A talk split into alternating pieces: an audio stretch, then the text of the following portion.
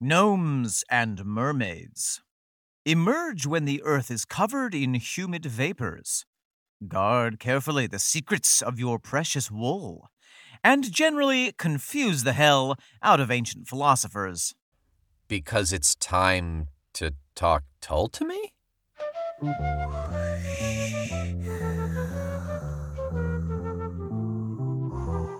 Were you the ancient philosopher? Were you. I was someone confused. At least. Oh. We'll say that much.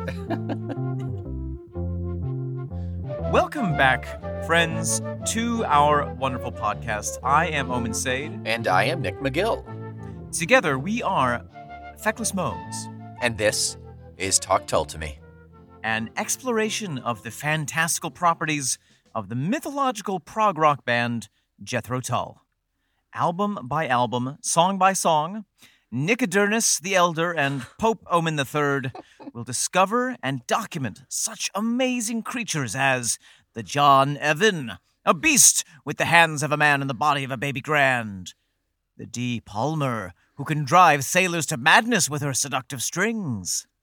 The Martin Barre, who can only be caught by a virgin and will grant you three wishes, provided that all the wishes are to hear a sick guitar riff. and most mysterious of all, the Andersonia iani, which, if caught under a full moon, the juice of which, rubbed upon your skin, will make you impervious to the cruel jabs and jibes of Rolling Stone magazine. Wow, that was good. Thanks, Nick. That was good. I like it. I continue to be impressed. I continue to aim to impress. Well, it is a symbiotic relationship and we both we both we both get out of it what we get out of it. So, Nick, guess what? Omen, um You guessed it. Yeah. It's Tuesday. it's Tuesday. And it's time for another episode of Talk Tull to Me. That's it. That's correct. We are actually recording on a Tuesday, so it's extra extra meta, multi-layered Double Tall, here. Double Tuesday. Yeah, that's right. And Nick, we have a, a fantastic and unique song to talk about. That we do. But first, we have some exciting business to cover. Correct. And before we get to that, it's been a little while. I think we should Mhm. play a quick round of what, are are you you drinking? drinking? Pass the cup of crimson wonder.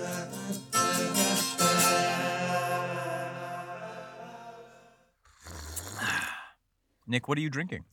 I am drinking a Wegmans breakfast blend Ooh, That's of all. coffee, I assume. of, of heroin, of coffee. yep. Yep. And out of one of my favorite mugs and just a little little little dash of honey, a little splash of half and half. nice. It is lovely. Sounds restorative. Yeah, it is. We inherited Ray's mother's percolator coffee maker. That it's it's this. It looks like a camp setup, but it's. I mean, you just plug it into the wall and it, percolates up and over. It's basically like a drip, kind of, but it's for some It's reason it just drip. makes it makes better coffee. It's a flip. It's a flip, Flip drip. flip coffee maker, and it just makes Great. better coffee. I, lo- I love the coffee out of it. Omen, Nice. Yeah what are you drinking? Hey, Nick. Uh, so I am drinking mm, the reheated 5:30 a.m. coffee that I made for my wife, which Mhm. is a Joffrey's Holiday Blend. If you're not familiar, Joffrey's is a coffee roaster in Tampa, Florida, which makes all of the coffee for the Disney parks in Florida, Mm. and it's uh, quite good. It's got a little milk and that stuff that comes out of the trees, maple syrup in it. Mm. Mhm. And I've got it in my 20,000 Leagues Under the Sea mug, and it's quite good. That must have been a really tasty contract to land. Tastier than the coffee. I. Tastier than their coffee. Joffrey's they're they're in their their garage saying we just landed the Disney contract. Come for the coffee, stay for the multi-million, multi-year deal.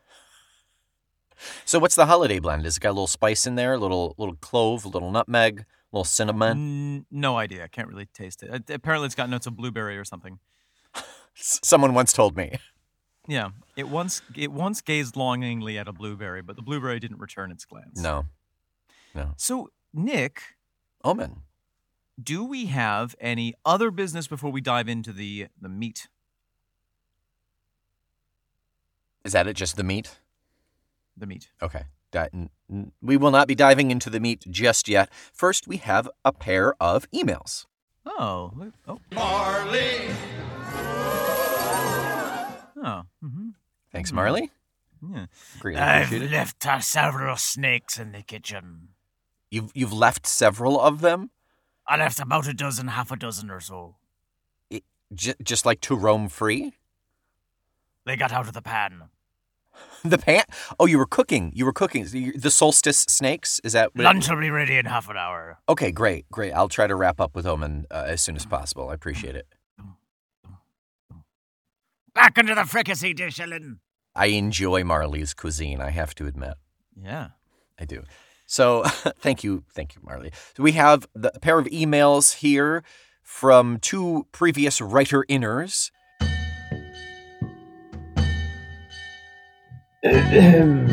Your emails, sir.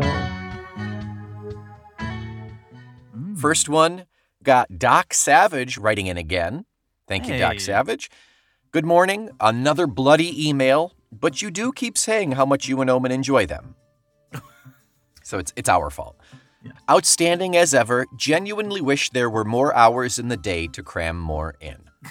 On the last bonus track from Stand Up, which was 17, you were hmm. asking about the word cake man. Do you remember cake Oh, man? yeah. Yeah.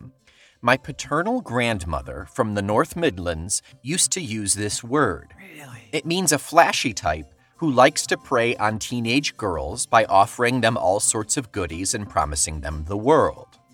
Whoa. I remember being taken to visit my grandmother in the mid to late 70s, and she would forever be going on about the girl who lived two doors down and whom she said was, quote, putting out for the cake man. End quote. Victim blaming was very much a 70s thing, although I have no idea whether that girl ate or even wanted any cake. As far as I can remember, I never saw her. My parents, quite buttoned up people, refused to explain what a cake man was, which only made it more intriguing. But one day, left in my grandmother's care, I use the noun advisedly, she told me exactly what it meant. I would have been about 11, so you can imagine how I was dying to meet this girl. But as I say, I never did. Hmm. As a slang expression, I think it has long since died out, a bit like the song, perhaps. This piece is, is poignant. I'm trying to imagine what I would have to say about a song like Salamander, a place filler if ever there was one for me. Oh, doctor. By the time I catch up to your time frame, you're probably going to be heartily sick of my communications. If brevity is the soul of wit, I'm about as funny as Joe Pesci in Goodfellas, aren't I? Obscure reference. no, I mean it's. Am I am I funny to you? Am I a clown? That Oh, that scene, yeah. I'm funny how? I mean, funny like I'm a clown. I amuse you. I make you laugh. I'm here to and amuse you. What do you mean funny? Funny how? How am I funny? But you can only blame yourselves. If you weren't so good and entertaining, I wouldn't bother. Do tell me to shut up, though. Merry Christmas, Doc Savage. What a wonderful blend of information and self-loathing. so thank you very much, Doc. Thank you, Uh, Doc I, Savage. I've got the lyric here from 17. Yeah. It's from the second kind of mini stanza. Mhm. We were 17 and the cake man was affecting you, moving you to greater things. In a lesser way you had to prove.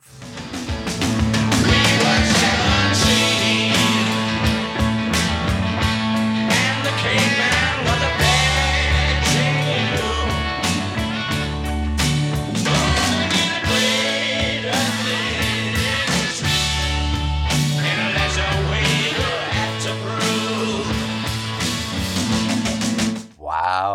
Okay. Yeah, I like it.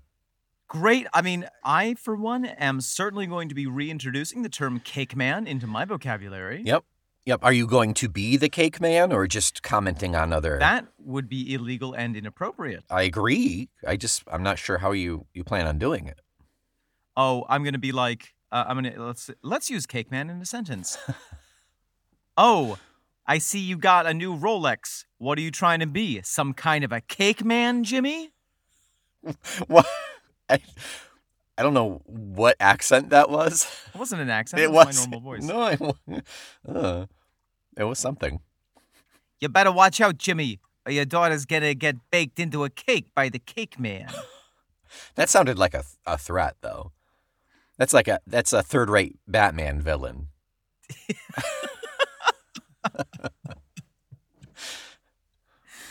Glad you like that one so much. I've got I just played an entire episode of Batman the Animated Series in my head Yep. based on what you just said. Oh, yeah, I can see it. wonderful. yeah. So I've got one more super quick email. We've got Okay. ourselves a jump start Yay! from Johnny K. Johnny K, uh, also previous writer inner, our friend from Australia. yeah. He says he Wait a minute. Wait a minute. Wait a minute. Are you gonna roll this thing? I'll do it right now.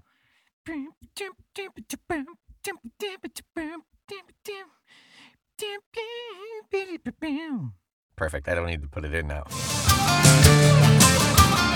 Jumpstart, don't tell me away. I discovered Tull in 1983, around age 17. Weirdly, my first album was Broadsword and the Beast. Mm. Soon after, it was Aqualung and Thick as a Brick. There was no turning back after that. I don't know if I would call that that weirdly uh, or oddly. 1983, Broadsword. Broadsword was brand new. That's not weird at all for you to Yeah, very current. to be introduced to Tull then, and it's a darn good album to fall in love with. Fantastic. And then to jump back to the, the big classics, Aqualung and Thick as a Brick, makes sense to me. Yeah. I, I, I don't think you need to be ashamed of that at all, Johnny K. I, it sounds like it sounds like Broadsword and the Beast was the bait, and Aqualung was the hook. That's it. Snagged it, boated it, pull, reeled it in. Yes, boated it. O- Yes. other fishing terms. mm-hmm. Mm-hmm. That is it for emails. Thank God. Omen, I think you have a little a little info on this song we're about to talk about, don't you? Well, well, yes, I do, Nick. First of all, what song is that? Oh my goodness. It is Salamander today, track three off of Too Old to Rock and Roll. Indeed, it is. Give me one second to get my book. So while you while you're pulling that up, a salamander is an amphibian of the order Urodela, which, as with many real creatures, has often been ascribed fantastic and often occult qualities by pre-modern authors like Pliny, Augustine, way way back. Pliny. Your boy Pliny, I know. They were found in a lot of medieval bestiaries. The legendary salamander is often depicted as a typical salamander in, in like little lizardy shape, but it, it has been ascribed with the affinity of fire and is, when you're thinking of elemental creatures, this is a fire elemental. Indeed, there were some legends that people would bring from the the Levant, garments made of salamander wool, Hmm. which would be impervious to fire, and of course they were actually made of asbestos. But fortunately, people didn't live long enough in those days to die of cancer. No, they, they burn to death. yes. So I have here from the. Sorry, it's just awkward to get the book into the booth. Get the booth into the book then. Oh, okay. Good idea. I have from the book A Passion Play the story of Ian Anderson and Jethro Tull by Brian Rabey. A couple of wonderful quotes on Salamander. Ian Anderson says in this interview I was just thinking about that song in bed the other night when I couldn't sleep. When I got back and I was a little jet lagged, I was just thinking, what is there I've never played live on stage that would really be kind of a buzzy thing to play? And that song came to me. It employs one of those hybrid tunings.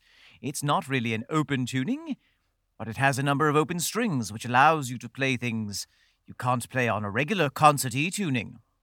Hmm. As an acoustic guitar piece, it's one of the rare occasions when Martin and I actually sat down in a studio and played live together during the piece.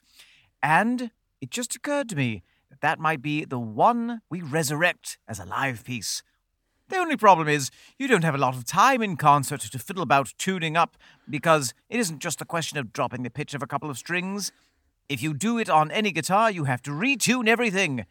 You change the tension of the untouched strings by virtue of reducing the tension on the strings you are detuning. It's not a 10 second operation. You're looking at 30, 40 seconds to retune two guitars, and our band is not very well known for being able to cover each other's tunings. However, we will figure this one out. And w- when was this written? How, how long ago was that? That was while that was while Martin was still touring with the band, so it was at least, gosh, ten years ago, right? Yeah, the book was published in two, in 2013, so it was at Okay, least okay. pre 2013. Sure. Okay. I do want to point out the obvious, Nick, here for a second, and, and who am I to disagree with with Ian Anderson? But there is such a thing as two guitars, like more than one guitar that is already pre-tuned. Unheard of. I, I, I, I it's just crazy. It's crazy. I know. I yeah, I mean they swap out guitars all the time for a single song. Yeah, that's what guitar techs are for. Maybe, maybe it's that's Ian's famous Scottish frugality coming through. It's a it's a little too new school for him, I think. Yeah, yeah. Martin Barre, on the other hand, says, We've recorded that in Monte Carlo, and it's a very difficult piece of music. Ian suggested that we do it on tour, and I swear, I spent two whole days learning it because it's an open tuning, and I didn't know which open tuning it was. It's not a normal one. It took me hours to work it out. I tried one tuning and then figured I'd got it wrong. I retuned the guitar again three or four times before getting it right, and then I could learn it. I do remember it was a very good piece of music. It was the best thing we ever did together. But at that time, Wow. it was just another song. It was difficult to play and sounded great. Wow. High praise from both of them. So this is really Nick. I mean, each each Tull song is unique, like a snowflake or a a sheep, but or an orca whale Or a, a Fabergé egg. or a Fabergé a Fabergé egg, lovingly handcrafted in Mother Russia.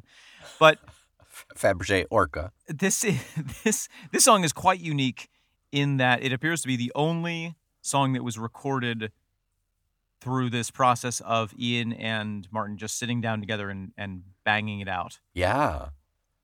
Yeah, it's not just two acoustics. I mean there there is a little bit more in there, but We'll get there. Yeah, there's some other instruments, but primarily it is the two acoustic guitars that are being played in tight, tight formation. So that was the live part. That was the part that they played together.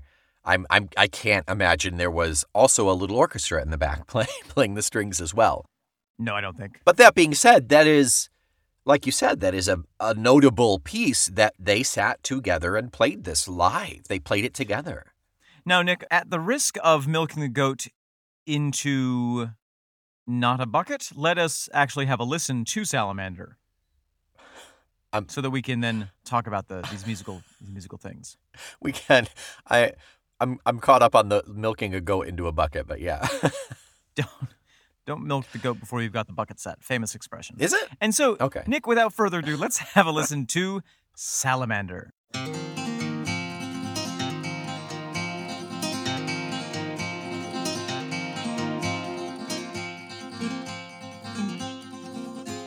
Boy, that is the fastest three minutes I've ever experienced in my entire life. I I genuinely love that song, Nick.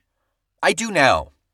I didn't. It was a lot like Doc Savage said. It A felt filler song. slightly filler, slightly out of place. I think that it does feel out of place just because it's so unique, but I think that whatever strange portal opened to allow this song to happen, if I had been there, I would have jammed a ballpoint pen into the door so that it wouldn't have closed completely because I want more of that. Yeah, this song leaked over from from a mirror dimension, from like a neighboring dimension, and they got the crappy number three from that would have been on Too Old to Rock and Roll, and we got theirs.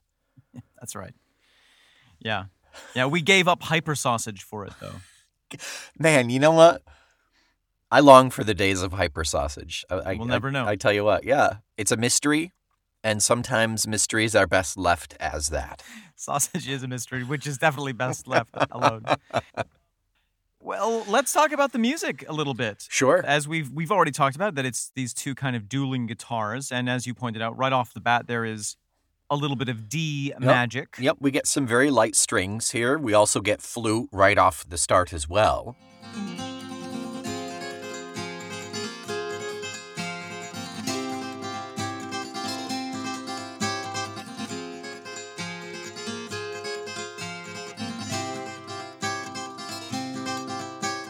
which then fades out and comes back rather spectacularly toward the second half of the song. Mm-hmm.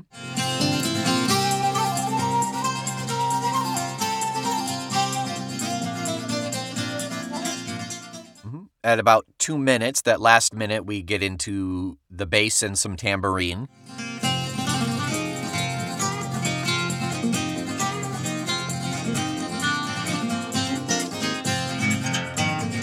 Oh yes, yep, little tambourine. And that's really Absolutely. it.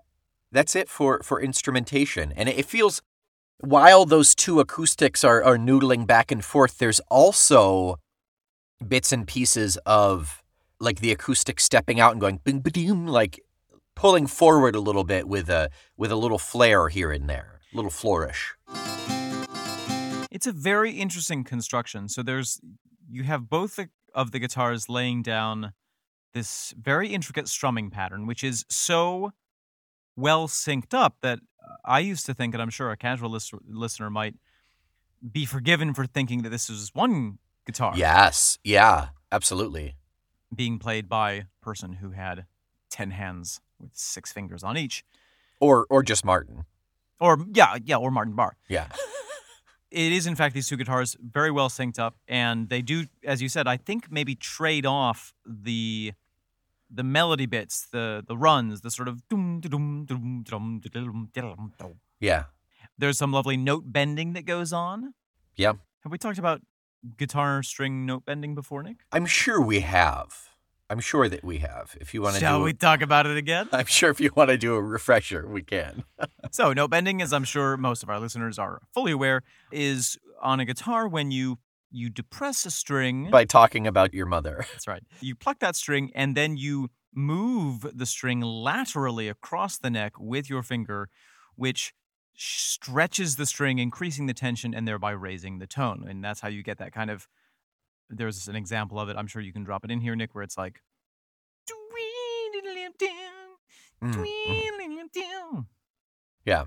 It's the part. Yeah. I'll put it in. That is mechanically the that's the nitty gritty of that sound, that guitar sound. It's not just something that you can strum along and play. You have to do something beyond just forming the chords. Precisely. Yeah. What else do we want to say musically about this song? Like I said at the start, like it is three minutes long, but it is so fast. It is so fast.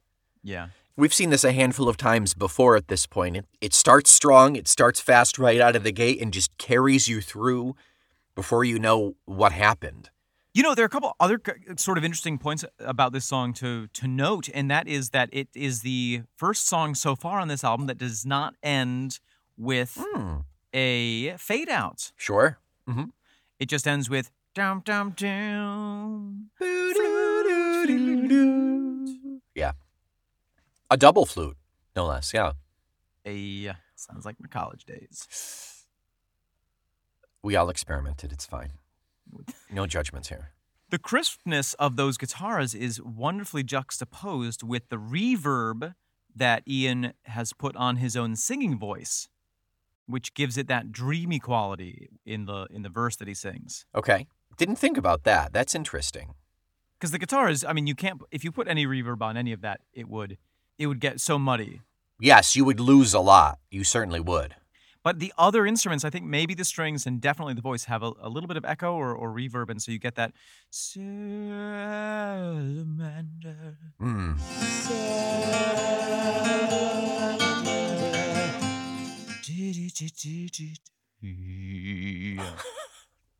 But that was a that was a ride. Do you like my my crooning, Nick? Oh, it's nice. It's nice. I felt a little a little tingle Mm, hmm all over the place. I won't even tell you where. It's in my cupboard. so yeah, and I think that kind of for me, that's it musically. Yeah, I think it, it covers it. It's a lot like Crazed Institution, where there, it seems like there's a lot going on, but it's just because it's it's it has a cacophonous effect to it, and there's really not a lot. It's just stacked and built the right way to make it feel very meaty and in depth. I agree. I would say that it is a it is a rich sound, Mhm. meaning that you know in a small quantity of sound, if we can say that, you have a lot transmitted. You have a lot of information. Right, there's a lot going on, but when you break it down into its individual pieces, it's it's really quite simplified. And that's what is so beautiful about really excellent musicianship is that excellent, excellent musicians can take what is, on the face of it, simple hmm and deliver something that is exquisite and elegant and unrepeatable and extremely difficult. Simple doesn't mean easy. Yes, that's a great way to put it. Yeah. Nothing easy about a simple syrup. Nothing is easy. That's what Nothing is Easy was actually about, is a, a simple syrup recipe. Oh, sugar, yeah. Yeah, yep. The guitar playing on this song reminds me of a musical duo that I don't know if you're familiar with, Nick, but I think you would probably love called Rodrigo E. y Gabriela. Gabriella. Yeah, I know 'em. You know, Yeah, they're great. They're great. And they have that kind of same, you know, intensely dueling mm, guitars, which are perfectly timed out to produce this incredible effect. And it's it's just the two of them. They have a, a Spanish guitar sound, Fetish sound. but it it has that it has that kind of classical Spanish feel to it. And they're they're awesome. They're their own percussion. They're their own vocals. It's it's just the two playing guitar, and it's they're they're wonderful. They're really wonderful. Yeah, according to rodgab.com, Rodrigo A. Gabriela are a Mexican acoustic guitar duo whose music is influenced by a number of genres, including nuevo flamenco, rock, and heavy metal. Perfect. A lot of times people will say that they are the Jethro Tull of, of nuevo flamenco. Very regular talking point in the in the rock circles. Yeah. Yeah. Mhm. Yeah.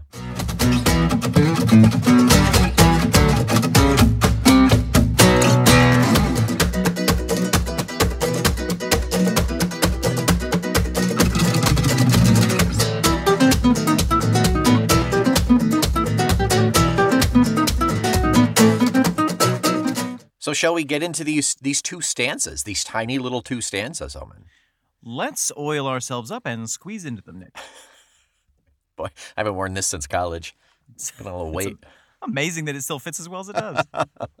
Salamander, born in the sun kissed flame, who was it lit your candle, branded you with your name?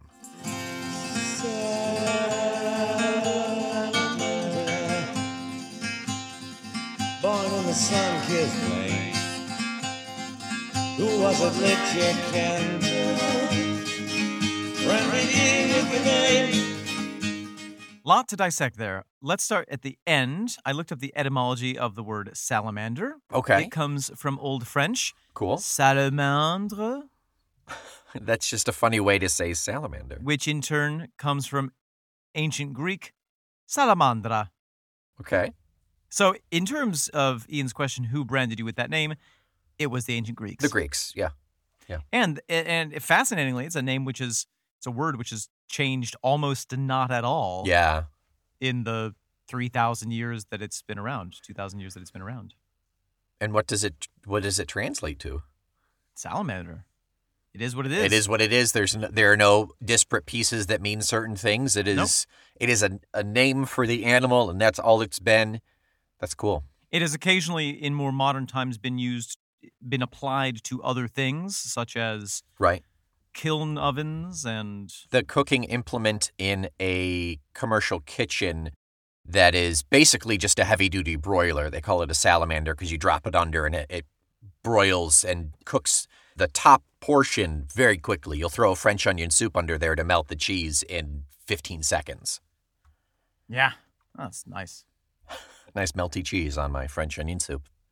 I want to pull some quotes from ancient history. Of course you do.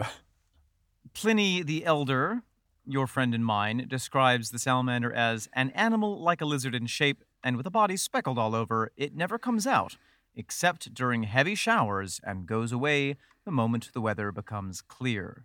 Now, that, you might think, is a pretty Fairly accurate, non mythological. Yeah. Pliny got that much right. He also goes on to say It eats whole cows and spreads fire across the land. pretty much, yeah, that it's so poisonous that a single salamander, by twining around a tree, could poison all the fruit and kill any who drank water from a well into which the salamander had fallen. Yeah, I wonder where that came from. Cousin of a cousin. Well, they are, they do have a certain level of toxicity. Right. But the is it just writing for excitement at that point? like It's, it's classic Pliny the Elder exaggerating Yeah. everything. yeah. He was known for his hyperbole. It really was. One theory that I'm seeing proposed is that the association with fire and the salamander came because the many species of salamander hibernate in in rotting logs and you know between the bark and wood of a log.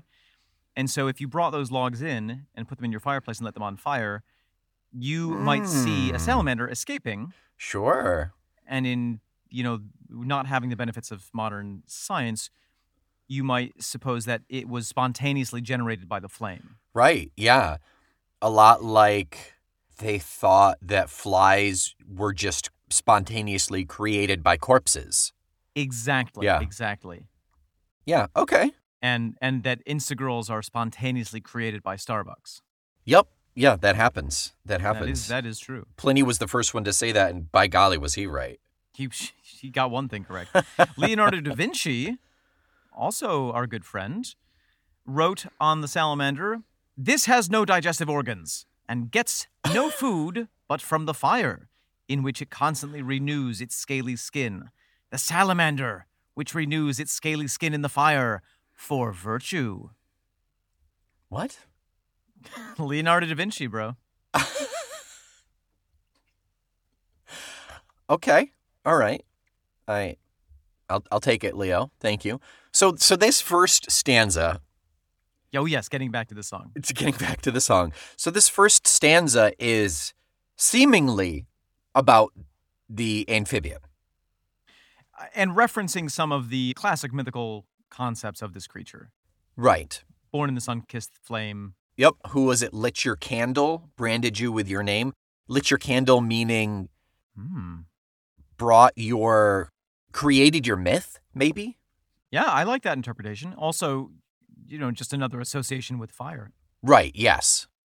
But yeah, who who lit the flame of your of your flaminess? Who who if you're if a salamander is an ever burning flame, Mhm. who started it? What is the Right. origin of fire itself? It's very elemental. Yeah. Yeah, it's it's a bit chicken in the egg, I suppose. little salamander in the flame. Salamander in the flame. However, stanza 2 leads me to believe this is allegorical. I see you walking by my window in your Kensington haze. Salamander burn for me, and I'll burn for you. I see you walking my window in your Kensington haze. Salamander, salamander, salamander. For me, and I'll burn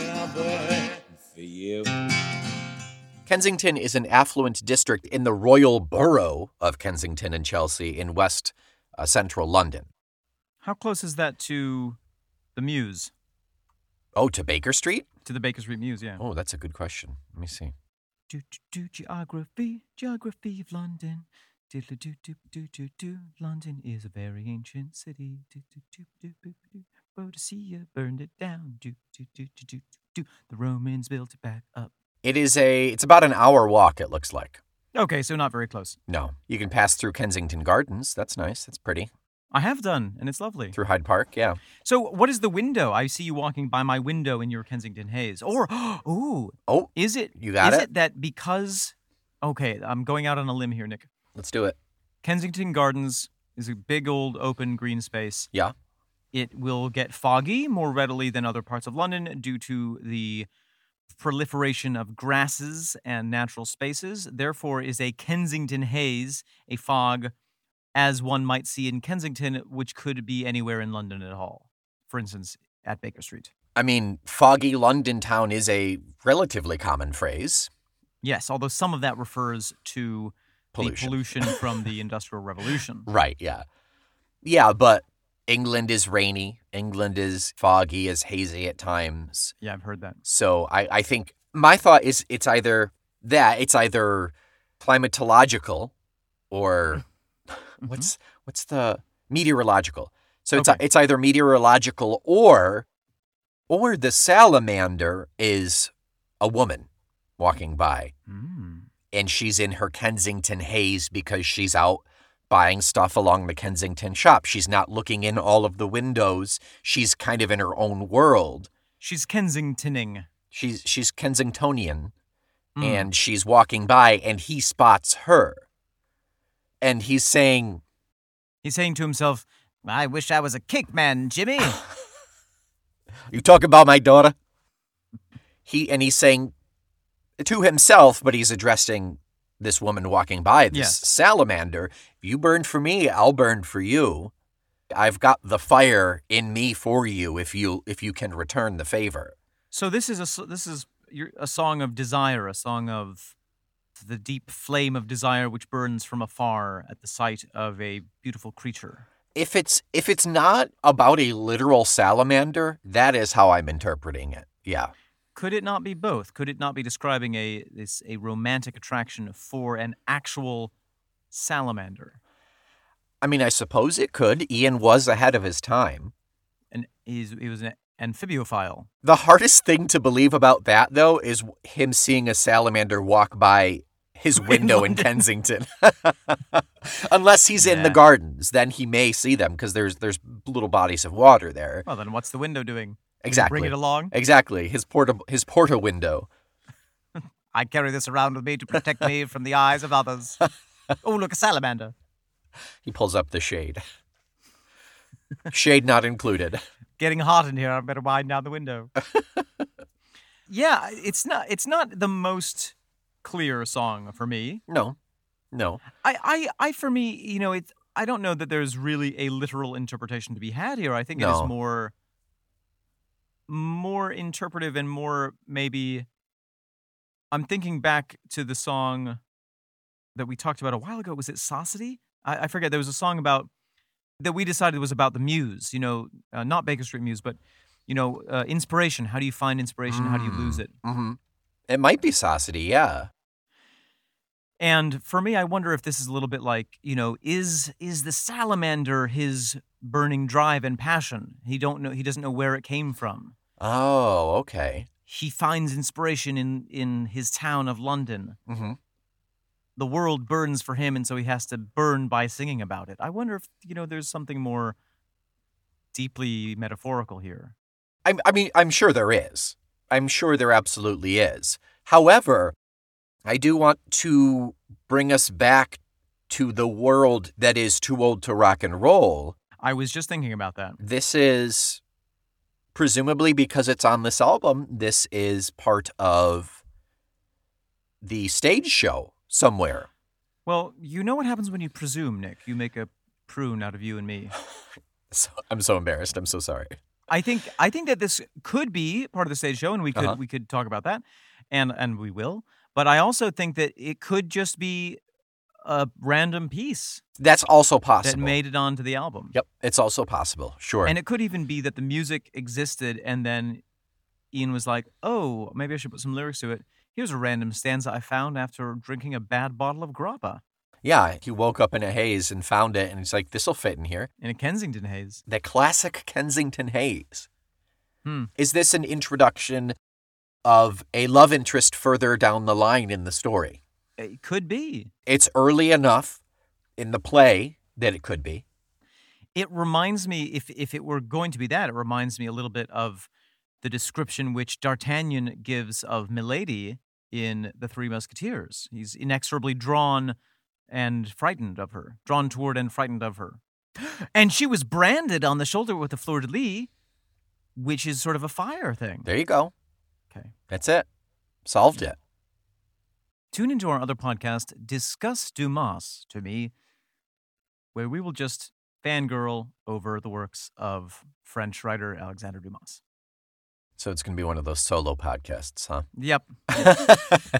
I just need you to listen. yep, I'll be here. So, Nick, yeah, anything else about Salamander?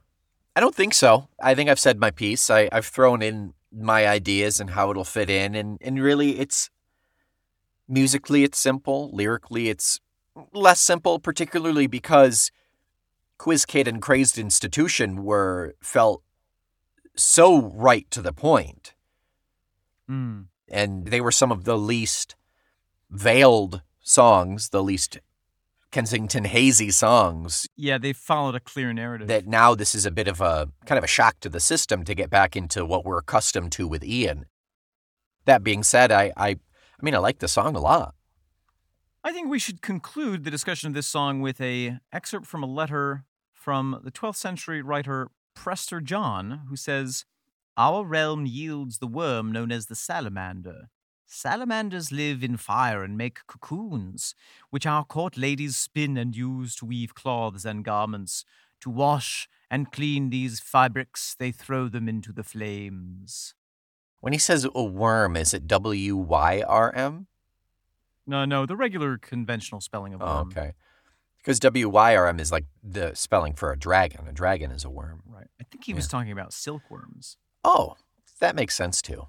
Yeah, throwing your silk hand-woven garments into the fire to clean them Not a good idea. not recommended unless you have an extraordinarily expendable clothing budget. Yeah, right. If you if your silk budget, you got to spend it or you lose it. By all means, Yeah, go throw for it in the fire. if, if if the government has a silk budget, that makes sense. I get it.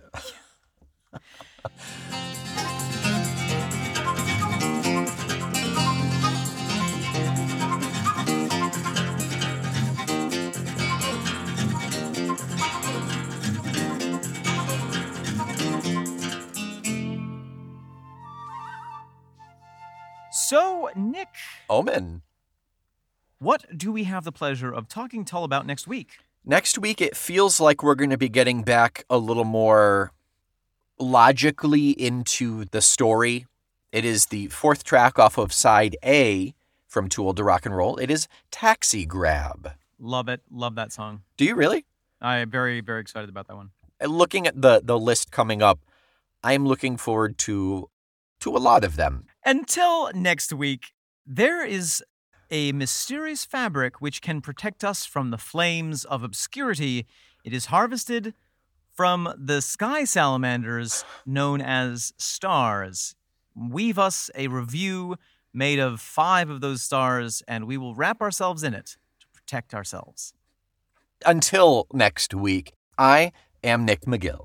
I am Omen Sade, We are Feckless Momes. and this is Talk Tull to Me.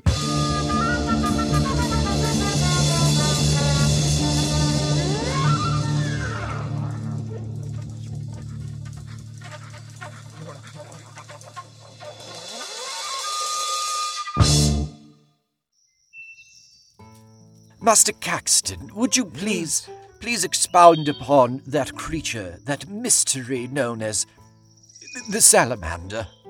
Gather close. My years of waning come to an end. I must pass on the secrets.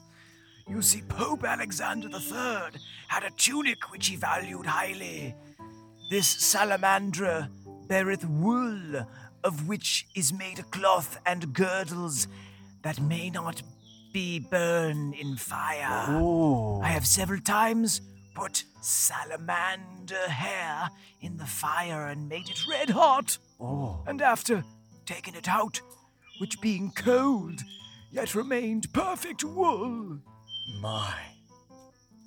my, my son gather closely more. I have one more secret to give ye. Do, do tell, do tell.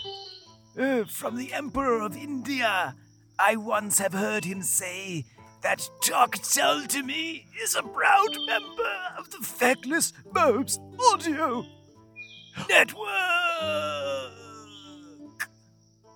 Your words have not fallen on deaf ears, Father.